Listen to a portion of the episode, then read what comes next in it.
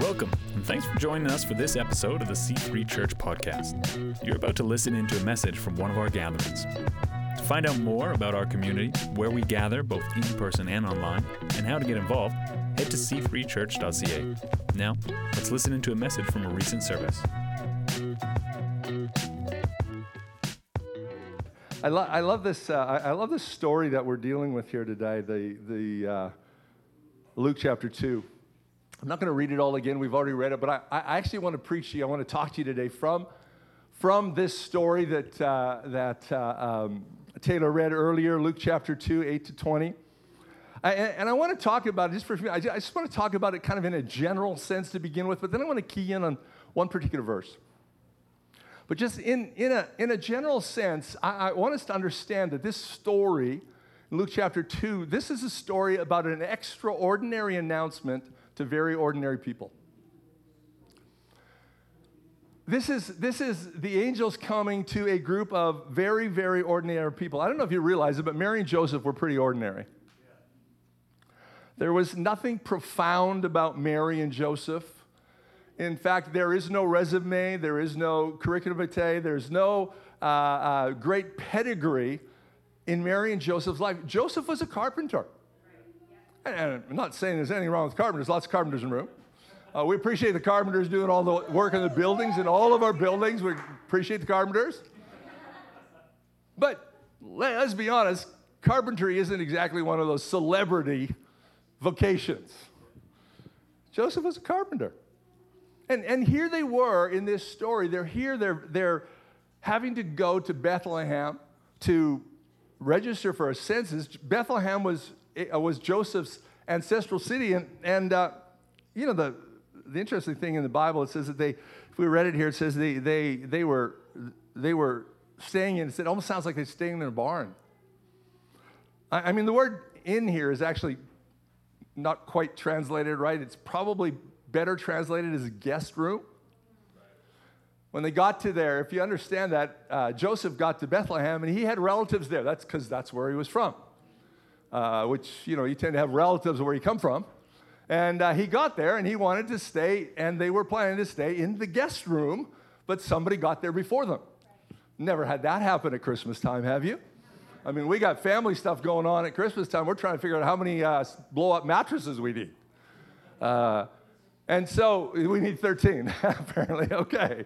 Uh, but so Joseph and Mary show up in this very ordinary thing. They're just visiting their friend. They're visiting their family. They got to be there. They're looking for the guest room. There is no guest room available. And so the Bible tells us that they end up staying in the same part of the building that the cows and the cattle and the the uh, the animals were housed in. Now that sounds really weird to us as North Americans, because I don't know about you, but you don't. I, I don't have any how, uh, cattle living next door to my house. Like there's no cattle in one of the rooms of my house.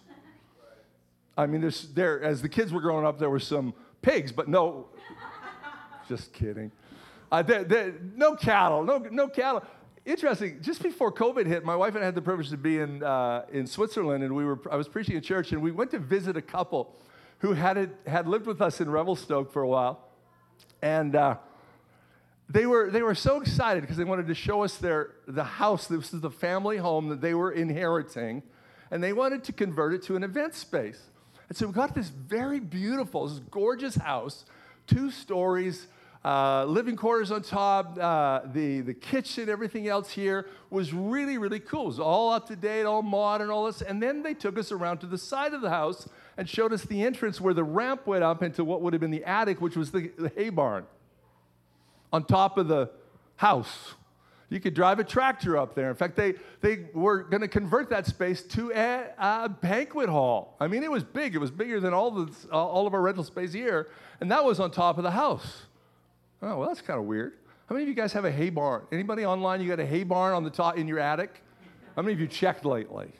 You know, uh, so they, they had all these hay, these bales of hay and all this stuff up there, and they parked the equipment up there.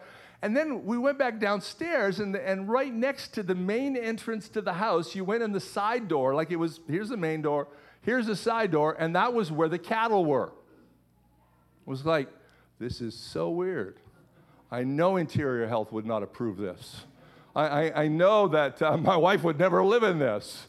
You know, but right there next to the house was where the cattle were. And so really what happened is Joseph and Mary, they showed up and they said, look, we don't have any other room here, but you're still under the roof. You're still in the same house. You're still with us. Can we'll just set up space for you here.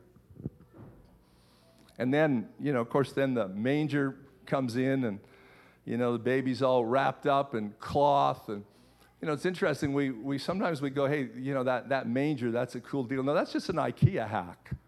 You know, that's just somebody went, hey, we have this. We can use it for something else. I mean, have you ever watched, you ever see those IKEA hacks online? I'm sure this whole website's for it. You know who you are. And, uh, you know, and, you, and and we've checked them all out. And, and here, they just walked in and, oh, that looks perfect. We can make a crib out of this because that's what around. It's just an IKEA hack. It's nothing unusual. It's nothing extraordinary. And they said, you'll find this baby wrapped up in cloth.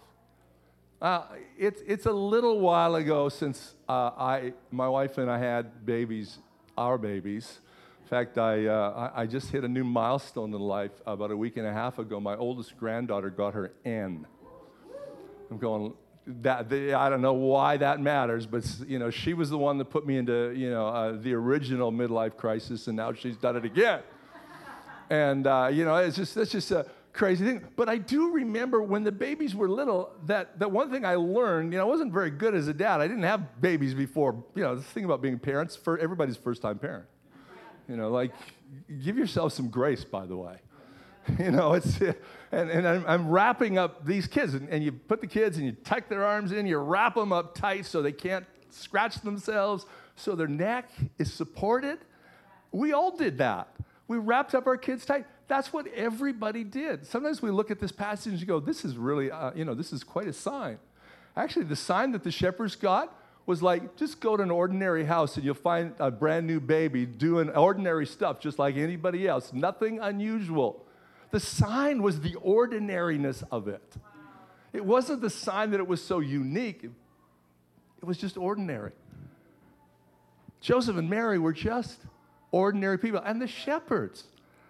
Shepherds, you know, I, I, I don't know if you've heard this, but some Bible commentators, they've said, they've kind of tried to paint the shepherds as some sort of low-class caste and some lower economic poor people. Not true. Not true. And I'll help you out just a little bit if you're into this. Um, most of the commentators go back to a quote by Aristotle, which I think you might kind of find funny. He says, uh, Aristotle speaks very negatively. He writes, the laziest are shepherds who lead an idle life and get their subsistence without trouble from tame animals, their flocks wandering from place to place in search of pasture. They're compelled to follow them, cultivating a sort of living farm. Aristotle thought that shepherds were lazy. But that was four centuries before Jesus. Probably not totally relevant. And it was Greek, Greek Roman culture, not Jewish culture. Because I don't know if you remember, but the, in, in terms of shepherds in Israel, it's kind of a common theme in the Bible. Like it shows up a lot. In fact, if you uh, if you go back to the book of Genesis, you'll see that one of the, one of the things that happened is that... Um, is that Joseph was trying to get a place for his family, and uh, he uh, he said, when you go to Pharaoh, just tell him you're shepherds, and they'll give you this land over here away from everybody else. Because he said, your whole your whole nation are shepherds. In uh, Genesis forty-six thirty-four, it says, you should answer, your servants have tended livestock from our boyhood on, just as our fathers did. Then you'll be allowed to settle in the region of Goshen, for all the shepherds are detestable to the Egyptians. Egyptians didn't like shepherds, but the Israelis were all shepherds. Right. King David was a shepherd. Yeah. And in fact, you know, Jesus used the shepherd as a symbol and a, and a picture yeah. to people there, and they all knew exactly what he was talking about. Right. Shepherd wasn't a lowly thing. Shepherd wasn't a poor thing. Shepherd was like ordinary Joe. I mean, he's typical Canadian. These shepherds, you know, you ask them, you know, where do you come from? They, they, I, you say, where are you going? What are you doing? Well, we're out, out, out in the boat. I don't know how many of my American friends, they always ask me, can you say out and about? And I say out and about and say, oh, you don't say it right. No, you got no idea. You don't say A. I know all Canadians say A. You know, and, and, and then they really get me, you know, on the, you know, you're so polite. We got them fooled. But you know, the most typical thing I hear when I travel out of the country and they say, oh, we know about Canadians. I'm going to come and visit you. We'll have some Tim Hortons together.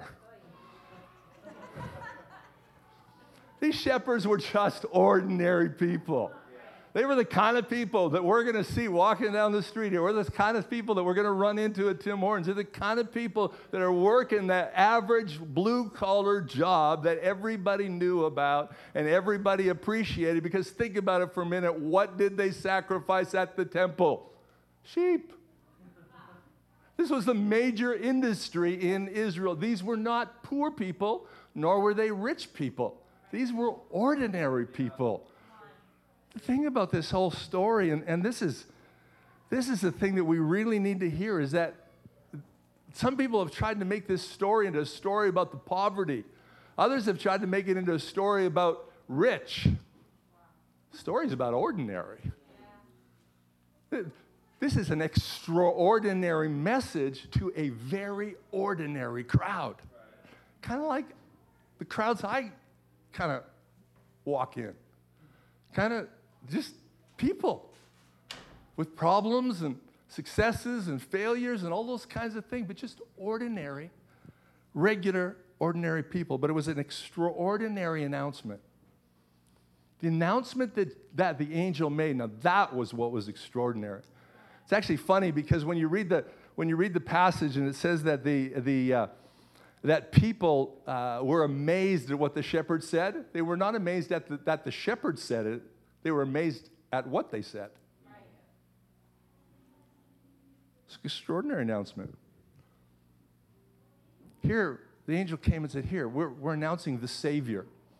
It's going to help you a little bit into the biblical world for a moment. That word Savior, we know what that means. It's kind of a churchy word for us. But it actually wasn't a churchy word when Jesus was born. Savior was the same word that the people would, or that the, the emperors would call themselves. Caesar Augustus considered himself to be the Savior who established peace in Rome. And, and at the very same time, the title Savior was used in worship of the Roman Emperor. Emperor. People called and were forced to call Caesar Nero Savior. When the angels announced that he was the Savior, there was a really, really big thing going on here. They weren't just saying, hey, here's somebody that, that's coming that's important. They were saying, somebody's here who's bigger than the biggest ruler in the world. They were making an announcement that this was the Savior. They were saying, hey, we understand that language. We understand because that's what we call the emperor. That's what we call the big guy in charge. And Jesus came with that announcement. Even the word euangelion, which is in the in the story, it's called good news. It's where we get our word evangelist or evangelism. It means good news. But again, that wasn't something unique to this audience. They had heard it before because the euangelion, that was what was used to in the Roman Empire with a reference to a significant event in the life of the emperor. Here's the good news. Something happened with Caesar. Here's the good news. Something happened with the emperor. And all of a sudden, this angel comes along and says, I got some good news. Same word. And it's the Savior. And everybody's looking around going, and you're going to find him in an ordinary place. That was shocking. This is an extraordinary announcement to very, very ordinary people.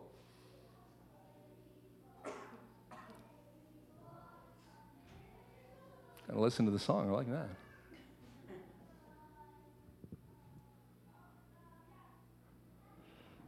So he says, peace. This is a verse I want to key in, and you know, the we saw the screen, we saw the video, and he said so much about peace in there, and I don't want to duplicate all of that. But peace is an interesting word. And when we get into the service this morning, I believe some of you are going to get a gift of peace today. So I came into service today, and all across our locations. I, I, I really believe that today there's people here in every location that you are dealing with anxiety, you're dealing with depression, dealing with worry, dealing with addiction, and today God wants to give you a gift of peace. This was the announcement. Yes, the announcement was Jesus, but Jesus would bring with him peace here on earth now. Interesting to me because I looked up the statistics, and since re- we've kept history, general recorded history, says that only, we understand that only eight percent of the time, the only eight percent of the whole time that we've been keeping track of things, only eight percent of the time has the world been entirely at peace. In over thirty-one hundred years, only two hundred eighty-six of those years have been warless, and eight thousand treaties have been broken in that time. Lack of peace is ordinary. Peace is extraordinary. And Jesus came to bring peace. When Jesus came, the angel said, peace on earth. As Jesus was marching with his disciples, sitting on a donkey one week before he was killed, you know what the crowd said? Blessed is the King who comes in the name of the Lord. Luke nineteen thirty-eight. Peace in heaven and glory in the highest. It's almost like full circle. Jesus came, brought peace. He says, I'm going back. I'm back to the Father. There's two parts to peace that we forget about. There's, but I want you to hear this clearly today. This extraordinary message is not just for a future time. It's also for now. I also want you to know it's not just for now. It's also for a future time. Peace is extraordinary. We don't see it enough, but it is a gift that God wants to give you today. It was announced that peace on earth, here on earth now. I love that it says it's on earth. So he says peace. Peace was a, as we saw in the video, peace is an interesting thing. And one of the usage, one of the ways people used peace in Jesus' day is they would wish you peace. In fact, twice, at least two times when Jesus healed somebody, the very next thing he said to them, remember what the video said, that peace talks about completeness and wholeness. After he healed them, after he healed the woman, in Luke chapter seven, verse fifty, he said, Jesus said to the woman, your faith has saved you. Go in peace. Luke chapter eight, verse forty-eight, this is the woman who had been suffering with, uh, with hemorrhaging for twelve years. Then he said to her, daughter, your faith has healed you. Go in peace. Jesus wants us to know that we, that his peace brings us completeness, associates peace with healing, completes, fills, makes it a, the word translated peace, as we saw in the video, can mean peace, but it also meant prosperity, well-being, completeness, not just the absence of turmoil.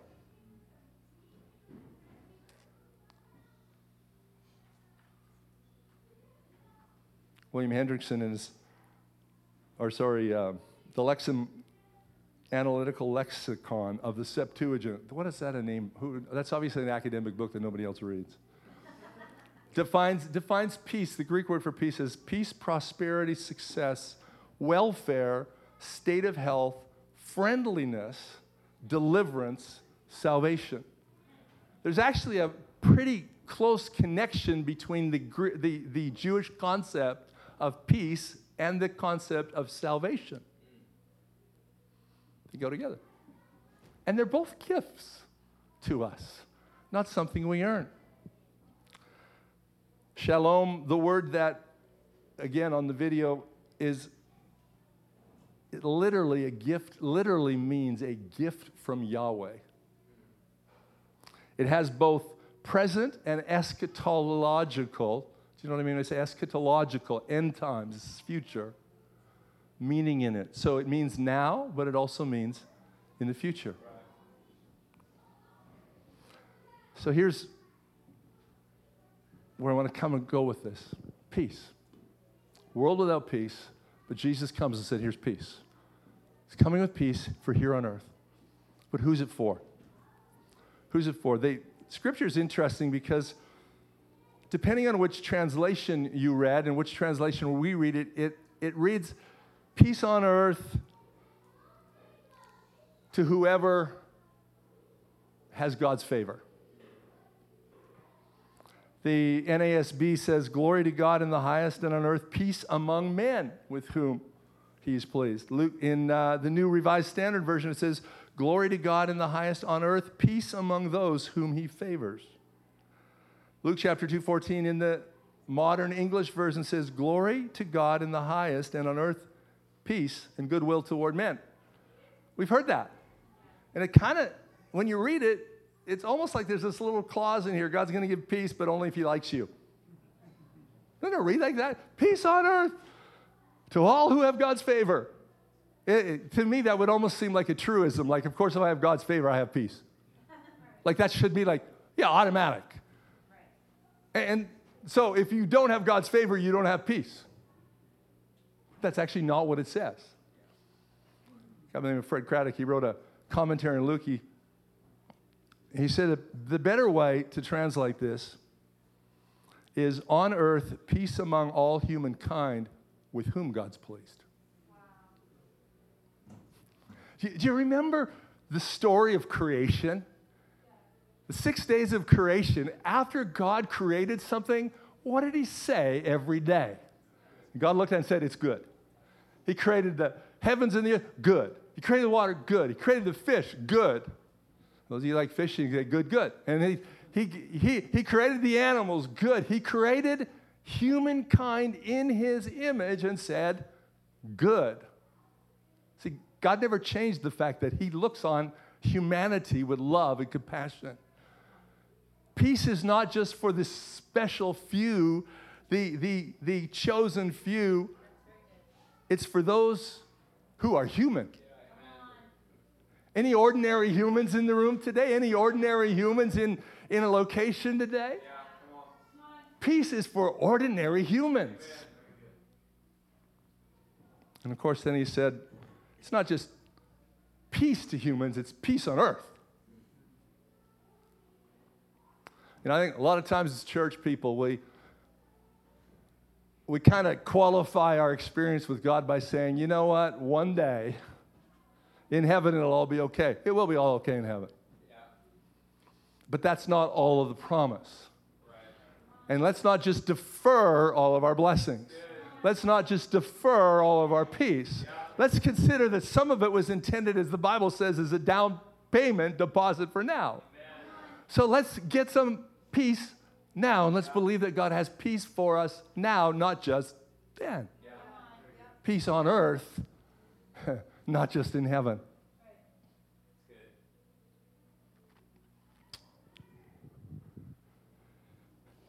I love what Isaiah twenty-six verse three says. You'll keep in perfect peace those whose minds are steadfast because they trust in you. A guy by the name of Jack Hayford, some of you who are kind of more my age or close will remember the name Jack Hayford, or if you grew up in church. Jack Hayford was a pastor of a church in Van Nuys, California. They called it the Church on the Way. Passed away a couple of years ago. Jack Hayford was a was loved and respected around all different uh, denominations. As part of the charismatic movement, he made, built a lot of bridges between churches. And he talks about peace, the shalom. And he, and he says about this passage, and I heard Doctor Hayford in person a few times, and he was a funny guy and had a big impact on my life personally, but he, he said this, he said Hebrew, in the Hebrew, what it says here, you'll keep him in perfect peace, it actually says shalom, shalom. Peace, peace. And that's the biblical way. If you ever notice you're reading the Bible and, and something gets repeated, that's actually the way that God uses to emphasize something. Instead of putting an exclamation mark, he says it twice. Right. And, and And so here he says, he says, by shalom, shalom, it's the Hebrew method of putting great emphasis on a word. You will keep him in everything the word shalom implies. I love that. Everything the word shalom implies. Completeness, wholeness, peace, restoration of brokenness. It's all there. And the word, all, all that it implies, health, happiness, well-being, peace. And the word translated mind, this is cool. The word translated mind is not the usual Hebrew word, but rather it's a word meaning creative imagination.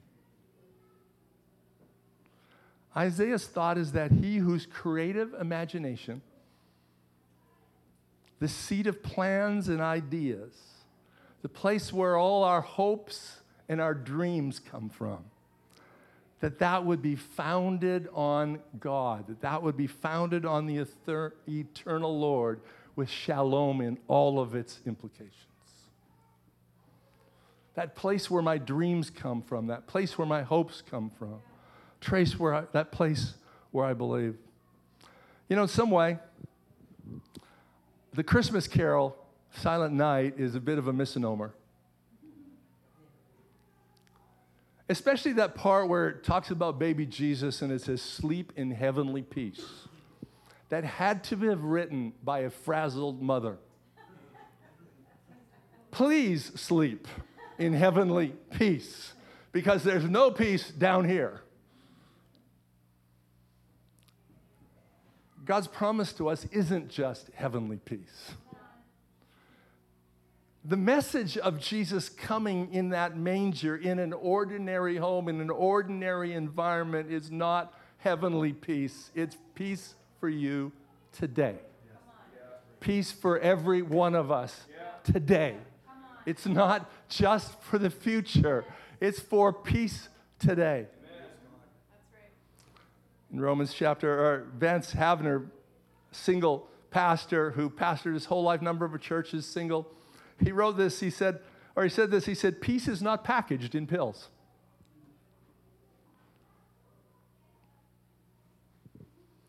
Sometimes when we deal with our anxieties, our depression, doctors tell us that the pill is the answer. A pill is the answer. I'm not down on that. But I'm saying don't let the pill be where peace comes from. There's something bigger than that. There's something more than that. There's something for you today.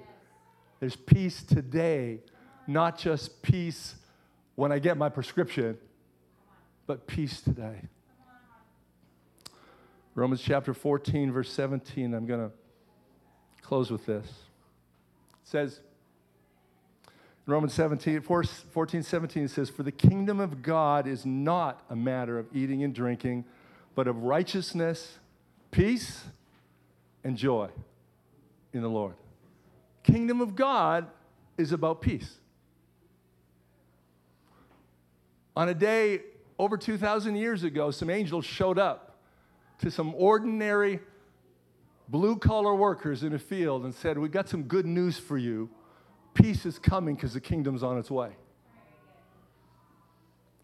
And we want you to go to an ordinary house where there's a baby born under very ordinary circumstances. But we'll let you in on a little secret. He holds a title higher than the emperor.